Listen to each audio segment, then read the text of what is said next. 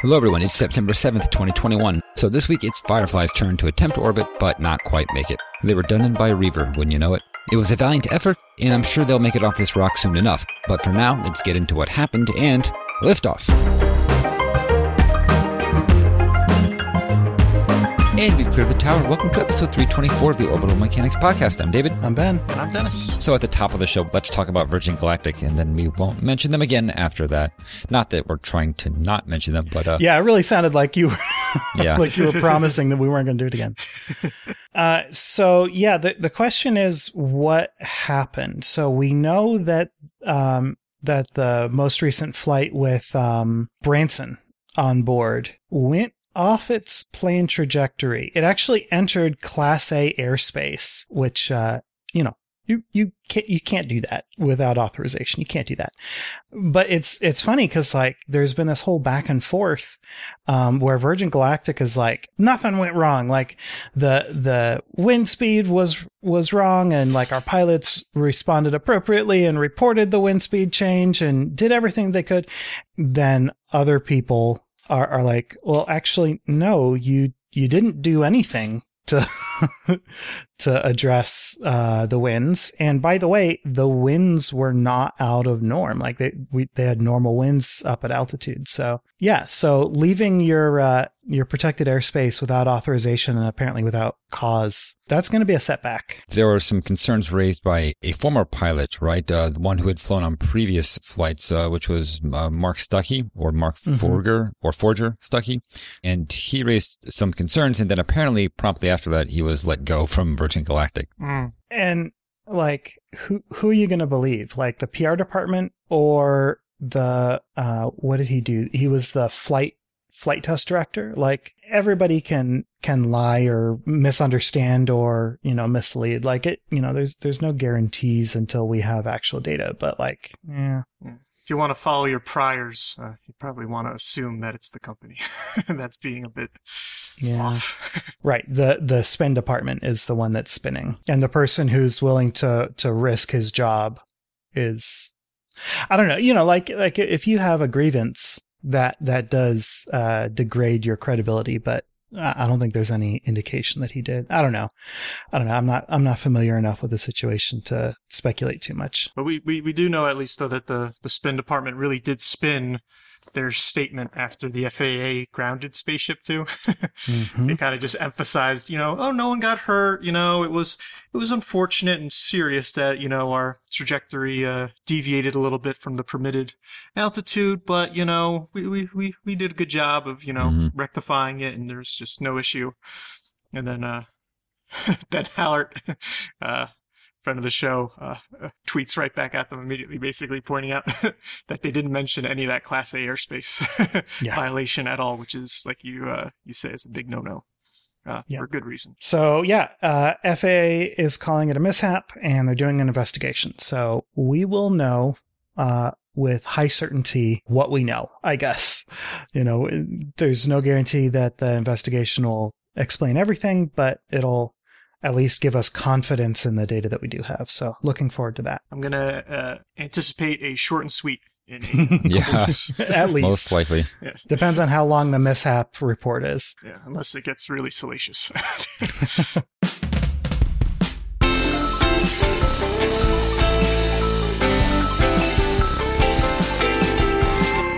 Yes, let's talk about Firefly Alpha, um, which had a launch failure, but I don't think there's any controversy surrounding that. I mean, there are some questions, but yeah, so Firefly Alpha, I, I guess we can call this episode Per Latum Ad Astra Part 2.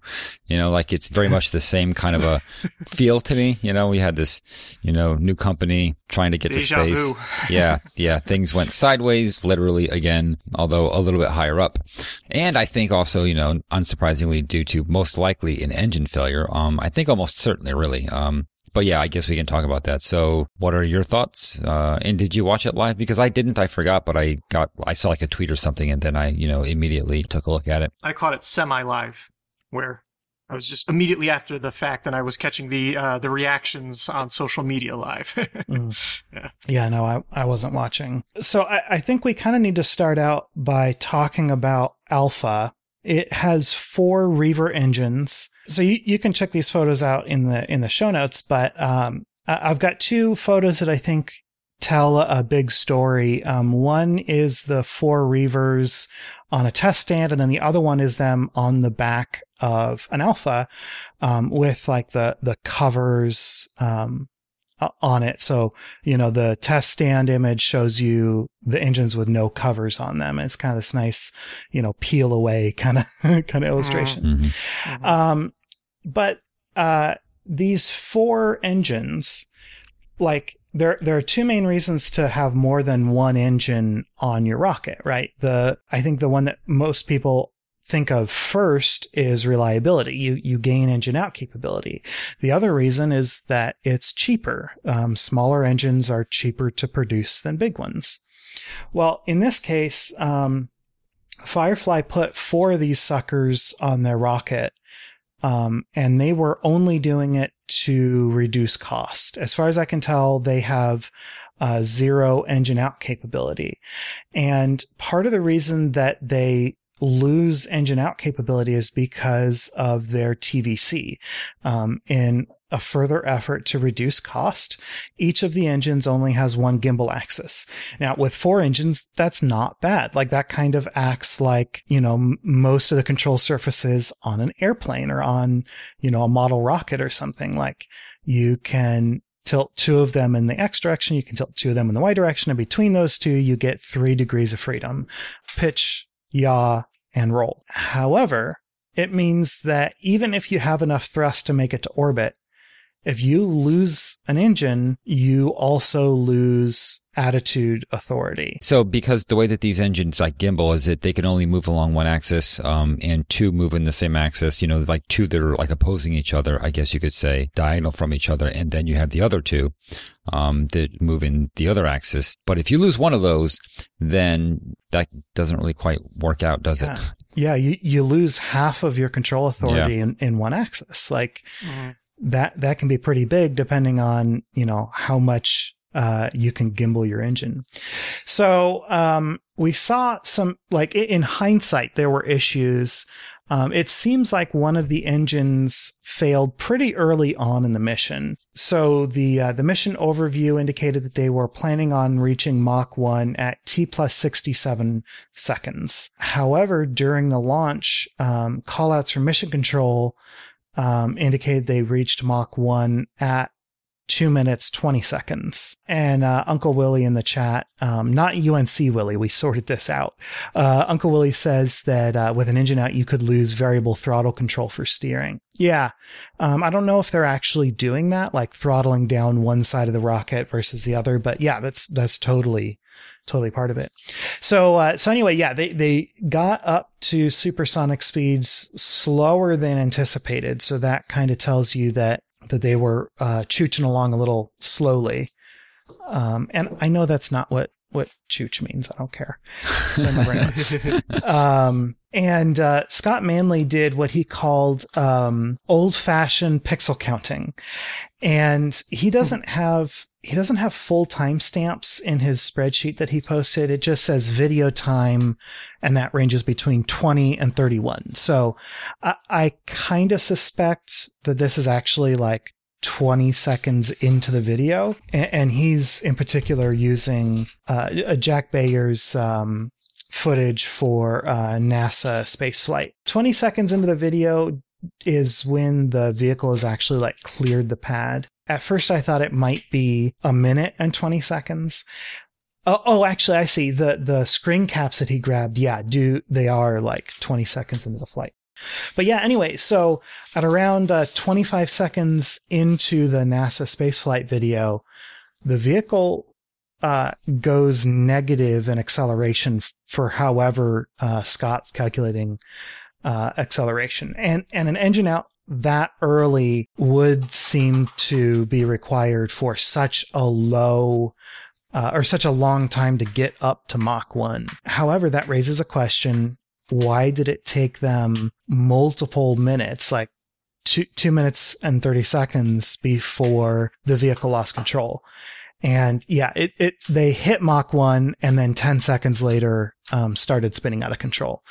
So I I think it, comes down to the difference in control authority that's required for flying that freaking fast. Yeah, I mean, like flying supersonic, that's, you know, a separate regime. And I don't understand all of the dynamics there, but it is quite different. And so that's when things, you know, shift in a big way. So that actually makes Yeah. sense. I, and I hadn't thought about And, it. and even if the vehicle would have been stable had it been able to get into supersonic, there's a chance that it wouldn't, you know, that, that the destabilization came from breaking the sound barrier as well. Okay, so uh, Mike in the chat says it looked like it started spinning right when they made the supersonic call.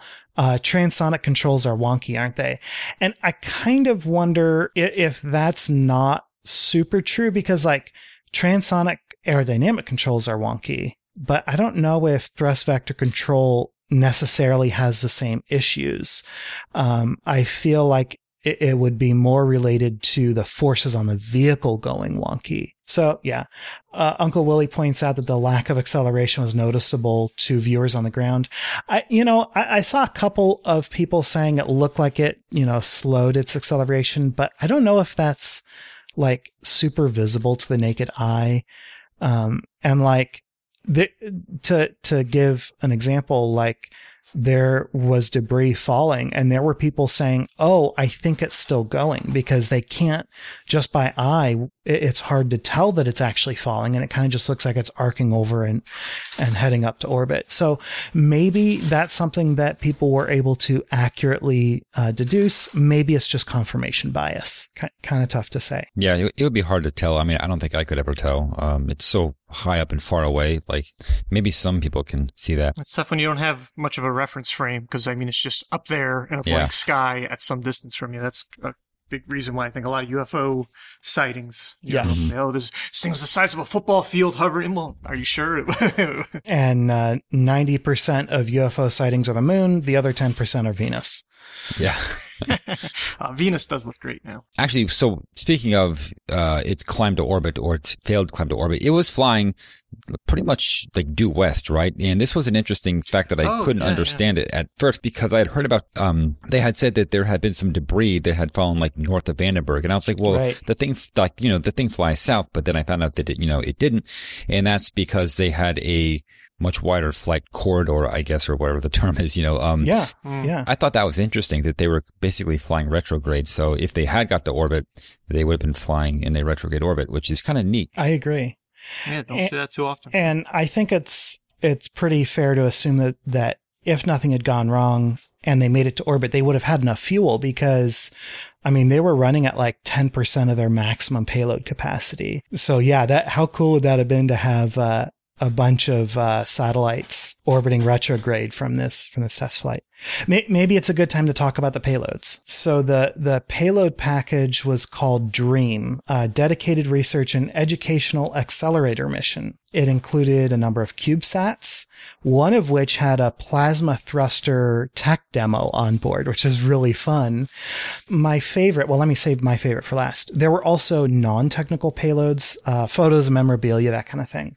But my favorite is a drag sail for deorbiting the upper stage. Like it's it's really cool that you know it, it's uh, like a demo mission. I think it was built by uh, by a university, but they're like, yeah, we got this drag sail. What you know, what could we deorbit with it? And Firefly's like, well, hey, we've got an upper stage. Let's just uh, slap it on the on the second stage, uh, and you can deorbit our, our upper stage for us. I think that's really fantastic. Oh, geez. Mike in the chat says their PR department really should have thought about the possibility of blowing up a, a bunch of students' dreams.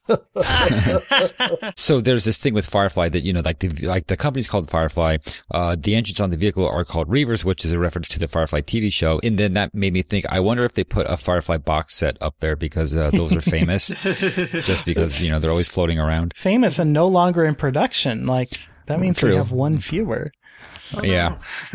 So uh, their press release uh, indicated that they had no injuries. They said that they uh, progressed to supersonic speed, so You know, we know that they were above Mach 1 for a hot second. Um, and the press release also said uh, it was too early to draw conclusions as to the root cause, which is true. I just wish that they could have confirmed that they had an engine out.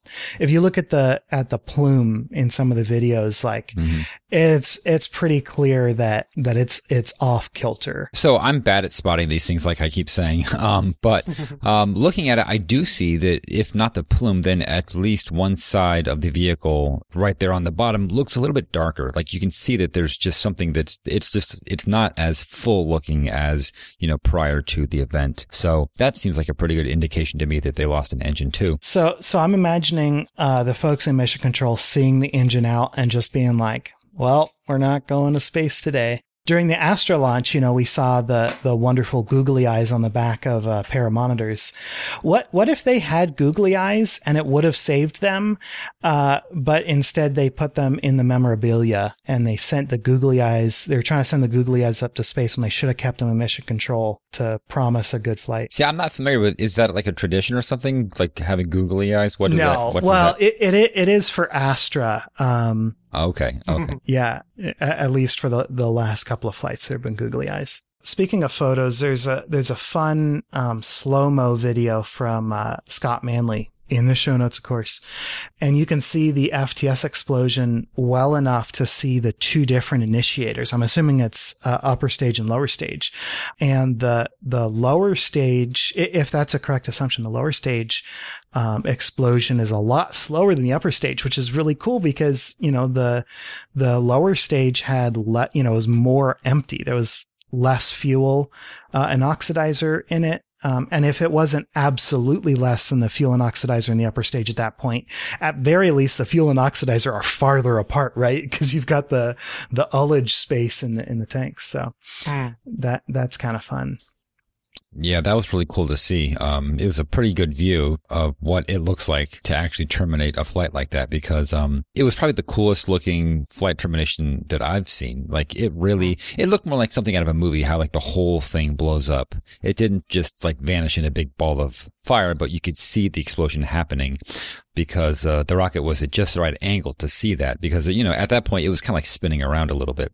Um, Hmm. and, and, it, and it was facing the right direction to get a good view of that. Yeah. And so the flight termination, right? Um, i- is this pretty similar, I guess, to Astra in that, you know, they knew that they had the engine out pretty early on, but they kept going because one, they wanted to make sure that they just had some distance between them and the base, um, but also that they wanted to collect as much data as possible. Um, Yeah. I think that that's the logic. Although the flight termination was initiated by Space Force, um, that was another thing. Yeah, that's that's what I interpreted as well. Is that like a Vandenberg thing or is that something for all rockets and I just didn't know about it? You know, like if you're launching from a base, you know, like if you launch from Kennedy Space Center, would they do the same thing? Is that, is that the responsibility of Space Force? Yeah, I don't know. I I have a vague memory of different different companies making different arrangements.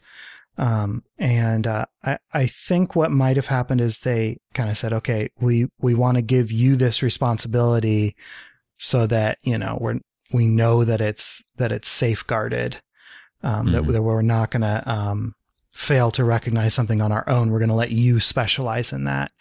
Um, Mike in the chat says uh, he thinks it's pretty standard uh, as well. But yeah, I, I I think that's generally the way it works. I'm I'm sure that Firefly had um, the ability to to fire the FTS as well. Um, but you know, at, at this point, Vandenberg is providing the the range equipment, so it, it makes sense that it you know it literally would have had to go through their equipment, even if Firefly uh, initiated it. So it's you know pretty easy for them to send that signal on their own. All right, and and before we move on, I wanted to read this little thing from Markusic. Uh, before the launch, he said he was most worried about the timing of the launch clamps because they've got four of them and they all have to release at the same time. Um, and he said, uh, I can accept if we ultimately find another problem uh, that we could only have found in flight, but I just can't accept a ground system causing us to lose a mission. Mm-hmm. And I identify with that with that emotion like you know Mhm. flight is crazy. There's nothing you can do to fully test except for flying it. But like these launch clamps we have them on the ground. We can touch them. You know they're within reach. If something goes wrong it's going wrong on our doorstep and and that would really suck And I think that really uh, kind of humanizes things. Yeah, uh, uh, Mike in the chat says echoes of Electron 1 there. But I assume that if something had gone wrong with the launch clamps, they could have shut down the engines, right? They could have done a safe abort. D- Well, they I did mean, have an abort on this on this day before they launched, right? right, They had, right. um, and they didn't specify what it was. Uh, or at least I don't think we know. Oh yet. yeah, that's right. Um, But they did have a yeah an abort earlier. Well, new video from Fire, hot off the pre- hot off the press. uh, Firefly released video that has uh, resolution and is zoomed in at a level that nothing else we've seen so far has been. Uh, even some good 4K stuff, and you can see. I mean, it was pretty clear already from what we'd seen that you know you see a sputtering, and then there's asymmetric thrust. Here, you can just straight up see there's just no rocket fire coming out of one of the four engines. Right. Yeah. And Uh, so that's kind of what I was. Okay. Okay. Yeah. So this is a very good view. And this is what I was talking about how, you know, once, like, I couldn't see the asymmetric plume, let's say, you know, like the actual exhaust, but I could see that one side of the rocket looked darker. And, uh, yeah, that's what it looked like to me. Apparently, we just got the scoop because that video has already been deleted, evidently. Oh, really? Oh, Yep. So, uh, yeah, we are uh, investigative journalists today. Well, someone is, and we're just, uh, riding their wow, coattails. thank you, Sam. That's wild. I mean, that like, look at that view, though. That's that's Mhm. forget about it. I'm sure that somebody has a mirror, but that sucks that they pulled it down. And and, and like I said, like I mean, that is just so obvious. But that that uh, Keavon Chambers video, YouTube video that you posted, Mhm. where he has uh you know where they have it um broken down by like you know segments like countdown and false abort then the launch then the engine failure then the rocket flies upside down and then termination um but if you just play it at like one quarter speed you just absolutely see you know the engine sputter and then suddenly you know there's now asymmetric engine fire or rocket fire coming out of one side and not the other. It's kind of like uh, we we knew there were gravitational waves before we actually detected gravitational waves. We knew there was an engine out before we saw the engine out. yeah, yeah, but but notice that the the engine out is really low in the atmosphere. It's not it's not within you know 30 seconds of the explosion or of the the control Oh, loss. yeah, more It- like T it- plus ten seconds or so. Yeah. yeah, it's like T plus 10 to T plus 20. Well, so we know that there was an engine out. So I guess the question now is what caused it? And we'll talk about that hopefully next week. Hopefully next Yeah. week. Yeah. So, do we have any other maiden flights like next week? I hope I don't, I don't think so. So let's do three short and sweets this week. What's the first one, Dennis? Well, first up, new cracks discovered in ISS. Small cracks have been discovered on the International Space Station's Zarya model, according to Energia's chief engineer, Vladimir Solovyov.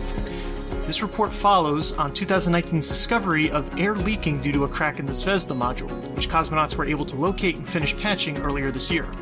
While seemingly fixed, Russia reported another drop in the pressure of that module last month. Solovyov also stated that the fissures' presence in Zarya suggests that they will spread over time, although he didn't say whether any air has leaked due to the cracks. That is scary news. That's really upsetting for me. Is That's another like, thing that maybe we, I mean, I'd like to have more information on that to talk about because that seems like a big deal.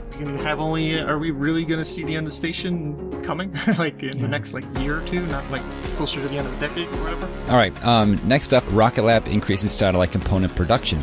So, in an effort to meet the demands of the growing satellite industry, Rocket Lab has increased reaction wheel production at its New Zealand facility. The reaction wheels, formerly produced by a, a Canadian company that was acquired by Rocket Lab last year, were being produced at a maximum rate of 150 per year. Rocket Lab hopes to manufacture around 2,000 per year in an effort to meet demands from its customers, as yet unnamed. This increased production will also allow Rocket Lab to accelerate the manufacturing of its own photon rocket, avoiding bottlenecks caused by component shortages. And finally, Perseverance sample collection update. So, the first week of August, Perseverance attempted to collect its first core sample from a rock nicknamed Roubion. But after the procedure to transfer the sample into the adaptive caching assembly, it was discovered that no core was obtained. Views of the drill site and vehicle diagnostics came up empty, literally. The team has concluded now that the sample was not dropped or jammed somewhere inside the processing pathway, but instead had turned to dust and is now part of the cuttings pile and the dust at the bottom of the hole. The rock was simply not strong enough to yield a core. This week, a new sample from a rock named Rochette was obtained, and thanks to the additional step of taking photos of the coring bit, the Perseverance team has confirmed at least a partially successful drilling operation. Further images will determine if the sample hole has been cleared, and then mass and volume measurements will confirm whether or not a successful transfer occurred into a sample tube. So, moving on to this week in spaceflight history, uh, we have winners. We have Tristan Lowe, uh, Ryan Regner, Ben Hallert, and the Greek. The clue, which knowing now uh, what the event is, I have to say this is like a really good clue. So, uh, Well, good job, you. Dennis. I, I like it.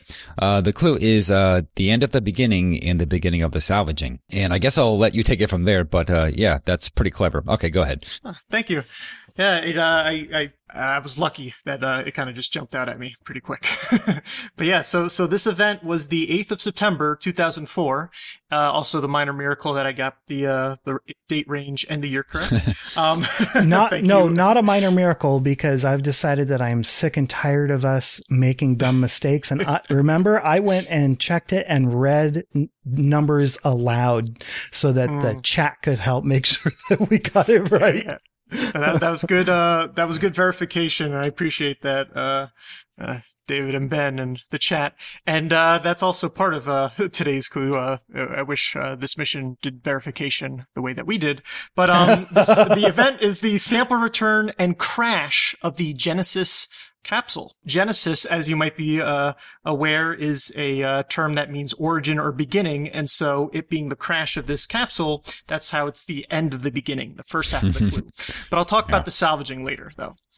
And so, um, so just some broad context. This was the fifth Discovery mission uh, following Stardust, which was another sample return one, right?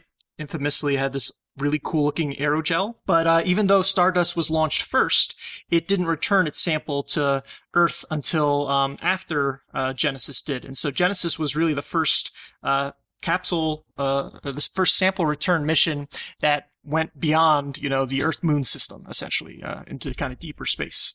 JPL was the managing director. Uh, Caltech had the the principal investigator. Uh, Los Alamos National Laboratory built a lot of the instruments, and Lockheed Martin was the industrial partner responsible for you know constructing the spacecraft bus itself. And um, this thing, um, you know, I always kind of poke fun of myself at how bad I am at describing uh, spacecraft, but I think I could do a decent job with this one.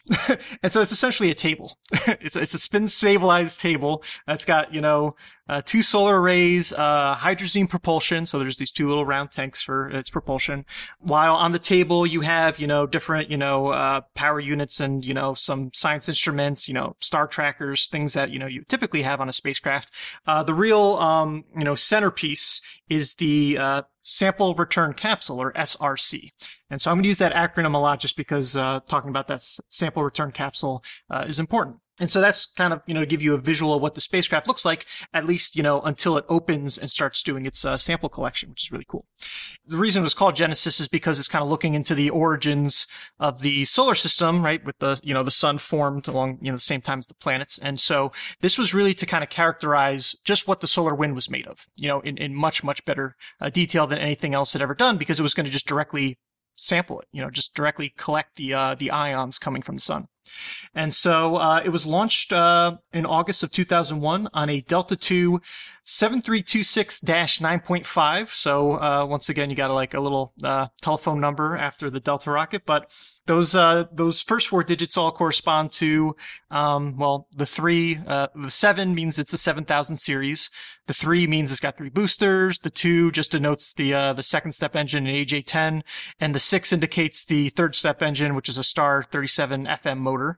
And then that dash 9.5, I, I kind of had forgotten that they would have dashes at the end of Delta uh, rockets sometimes, but that's just the uh, the 9.5 foot diameter fairing or 2.9 meters.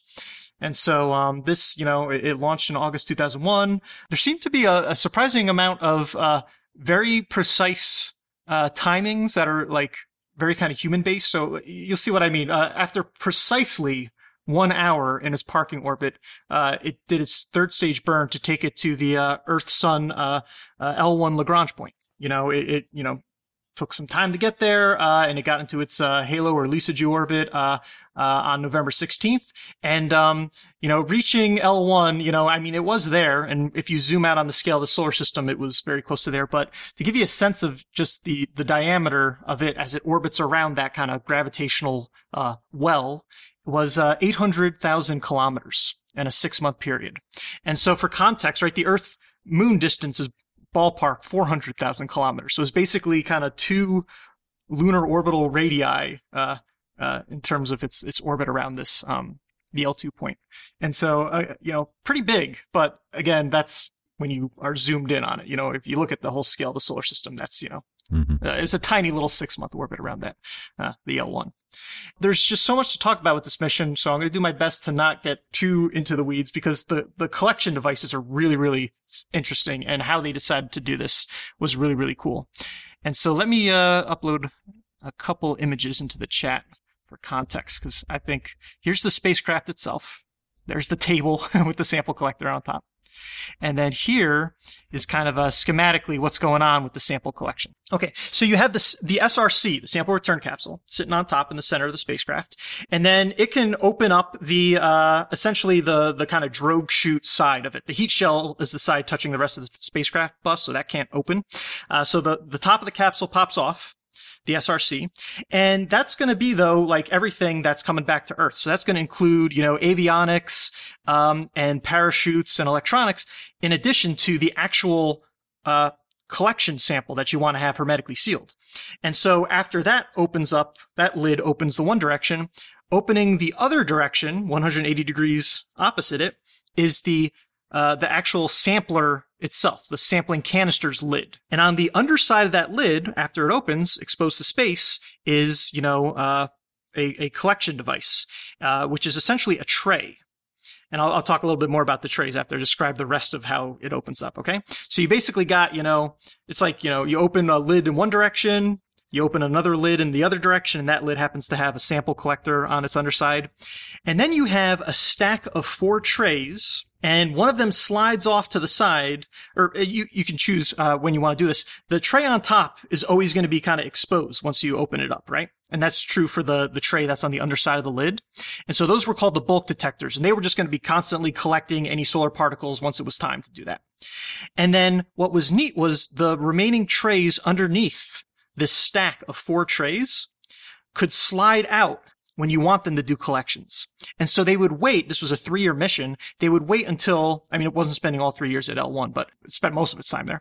Uh, when the solar wind was entering different regimes, you know, maybe it was a faster wind or slower wind or had, you know, different kind of things going on. It was more active, less active. When it would enter these different regimes, they would specifically roll out some of these lower trays so they'd be able to collect the solar wind when it was in that mode. And so you had sampling, but also sampling that depended on how the sun was behaving at that time, which I just think is a really neat, clever way to do this. Yeah, that is clever. And, and, and you do that just by sliding it out from underneath this, you know, stack of uh, four trays, right? It looks like, you know, if you stack four pancakes on top of each other.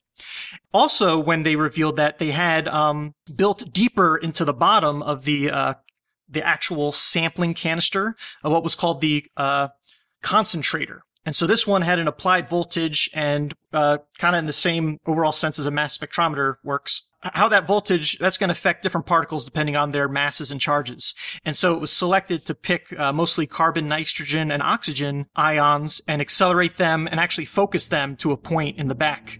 Uh, and so you'd have a better signal to noise for, uh, for those, which, you know, um, uh, you want to get. And so that's kind of it. Uh, there were the science instruments. Uh, listen to me when I yap about uh, when I yapped about uh, stereo, however many months ago that was. If you want to learn about those, it's the same thing. Anytime we do one of these solar missions, you park these, you know, different uh, kind of experiments on there that you know count electrons and things like that. Anyway, so that's kind of how this you know spacecraft is essentially set up. And you know, the first array opened on uh, November 30th, which you know basically a couple weeks after it got to L1. another one of the collectors that was specifically for for, you know, uh, like I, I, said, when the sun was in different regimes, an example of that, what if there's a coronal mass ejection, right? Uh, that's when, right, there's a huge burst of particles coming from the sun. So we see the light and we see that that's happening. And so we have time to then go and tell um, the the Genesis spacecraft, right? Which remember L1, that's the one in between the sun and the Earth. So we're able to basically see the light come from the sun. We know that a CME or coronal mass ejection is happening, and so we're like, okay, swing out one of those bad boys and uh, those lower trays and go and see what happens. Like do you happen to have, you know, a lot of different isotopes or uh, ions that come off during a, a CME? And so uh, that one they kind of revealed on day 193. Long story short is that, you know, they basically did their collection. And then uh, in April, uh, April 1st of 2004, they uh, stowed their trays, they packed things up. And again, exactly three weeks later, um, They've, uh, the spacecraft fired its four thrusters and headed out to L2, where it would shed a little bit of orbital energy, uh, right? That's going to be, you know, the, the Lagrange point on the far side of the Earth uh, and the Sun. Uh, shed off some energy and swung back uh, to get towards the Earth. And now we're in the uh, sample return mode. So it did this collection that was great. And I should actually say what the collectors are. that might be useful, right? I call them trays. So this isn't anything like the aerogel that we had for, um, uh, you know, Stardust and, you know, for later missions like, uh, Hayabusa and Osiris Rex, where, you know, they would basically be blasting the, you know, uh, the, the regolith, uh, to go and basically travel deeper into the apparatus and then just kind of get trapped in there. These were, uh, a set of 73 centimeter diameter. The trays were 73 centimeters in diameter. So, you know, decent size, about the size of like a bass drum, I'd say in surface area. And, um, they consisted of 55 hexagonal wafers each.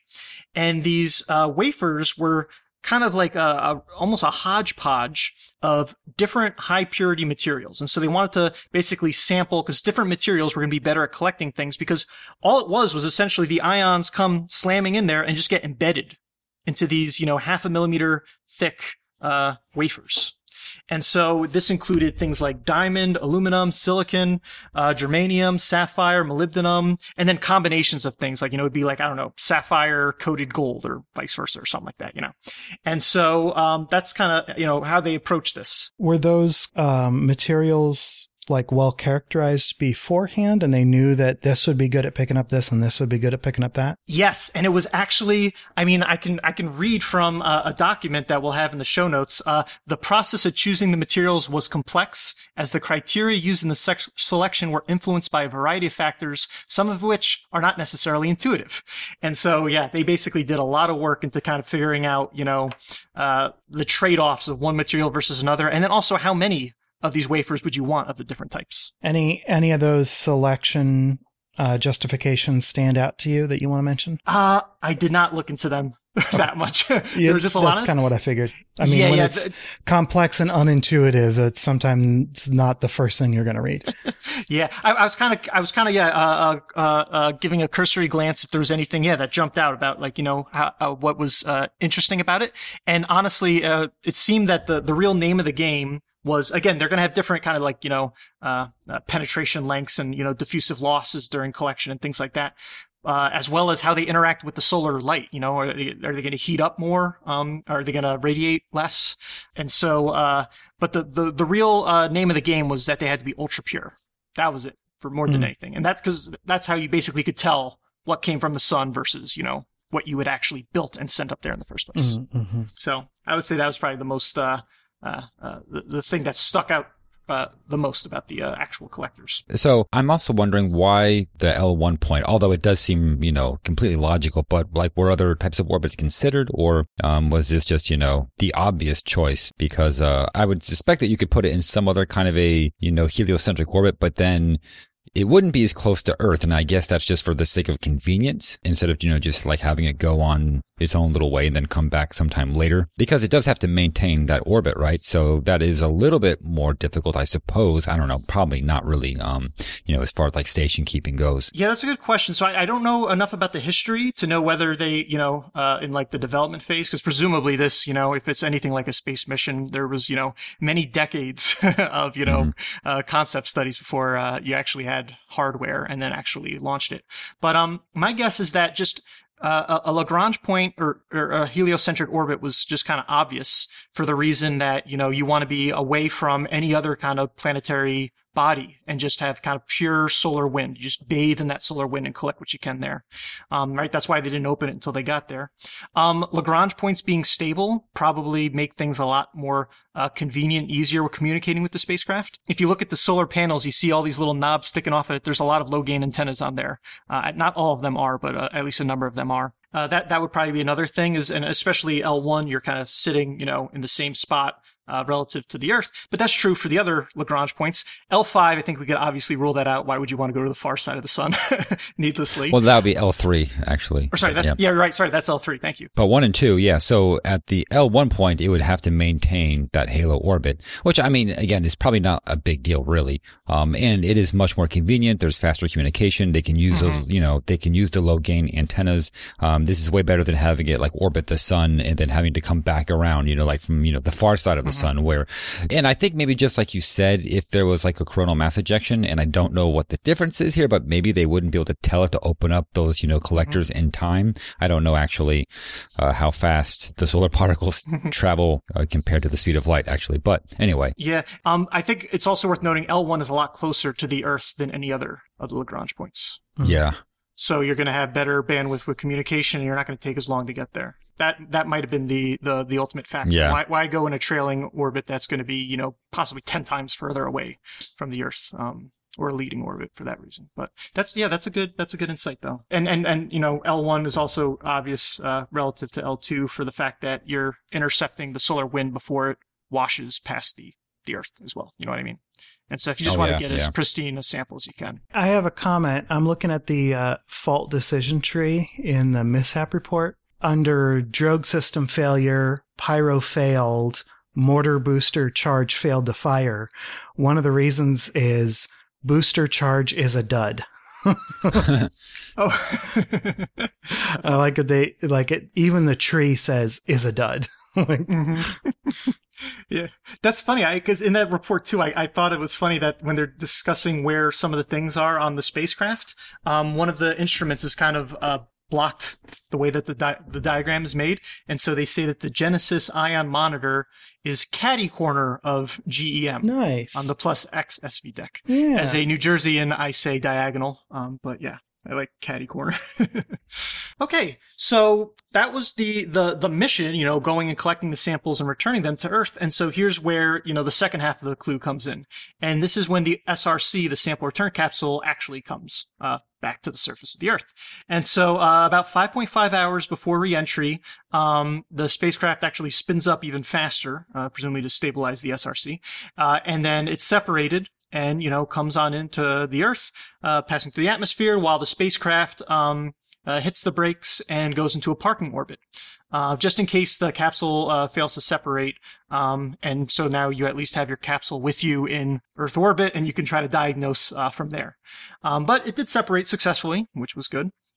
And you know, uh, it experienced up to 27 Gs uh, on reentry, and things were going nominally. The profile was good, all was looking sharp until uh, they got to 33 kilometers altitude, or 108,000 feet, when the drogue did not deploy.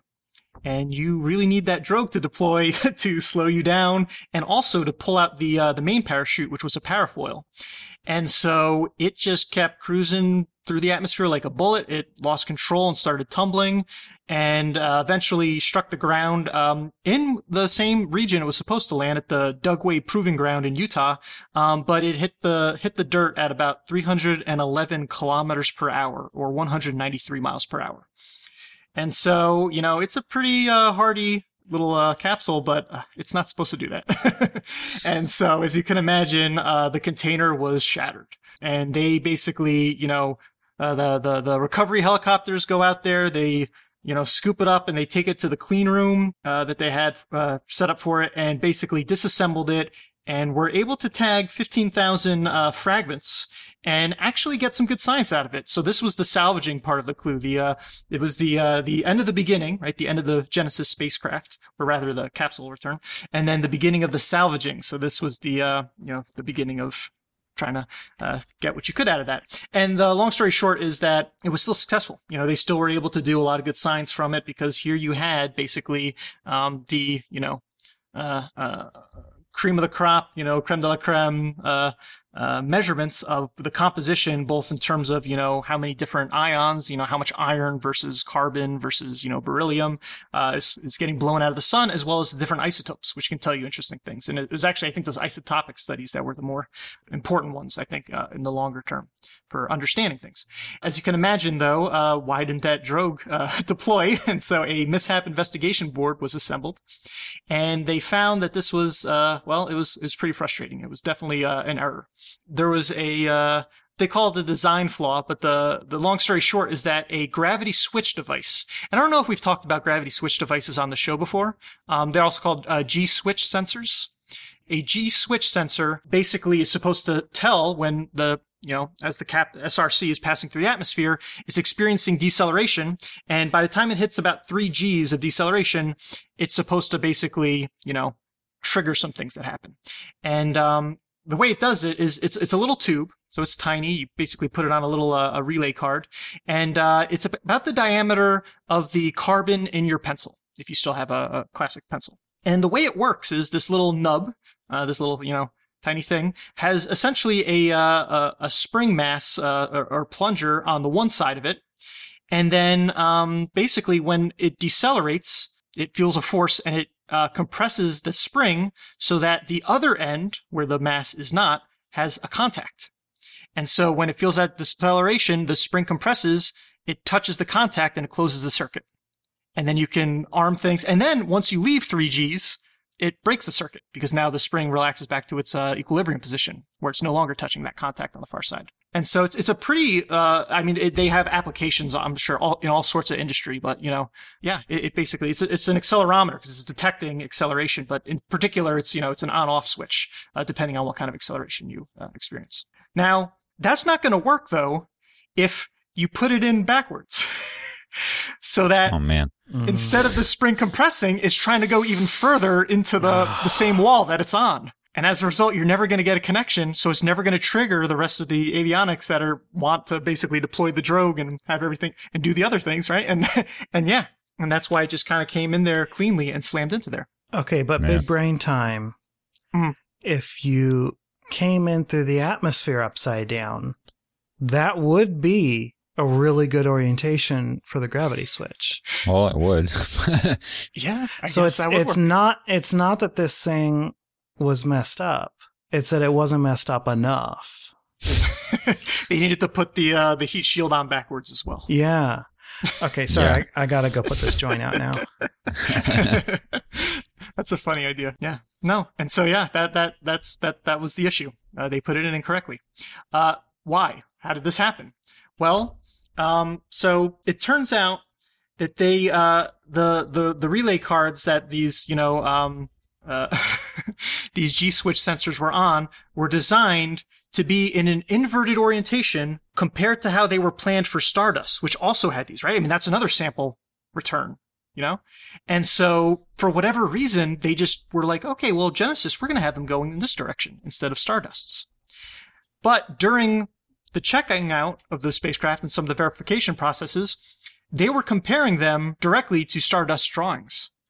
And so they were seeing them in the orientation similar to Stardust, but they were supposed to be inverted, but they're like, well, no, I mean, this is just based off of Stardust heritage, you know, and so clearly they're in the right dire- direction, and so no problem. And that's just by examining drawings and everything. And then the performance tests that were done were actually done incorrectly. So you figure, okay, you're looking at the draw, you know, you're, you're seeing it and you know you don't catch it when you see it but at least you know when you actually do a performance test it should trigger a okay but i guess the tests were done inverted as well oh gosh and what? it was it was due to the inexperience of the project integrity engineer who was an electrical engineer looking at mechanical engineering drawings and incorrectly interpreting them and so the tests were designed incorrectly oh, wow. so this thing ultimately the switches were inverted in the first place the design review process didn't catch it. The verification process didn't catch it. And the red team review process, uh, like the team B kind of thing, right?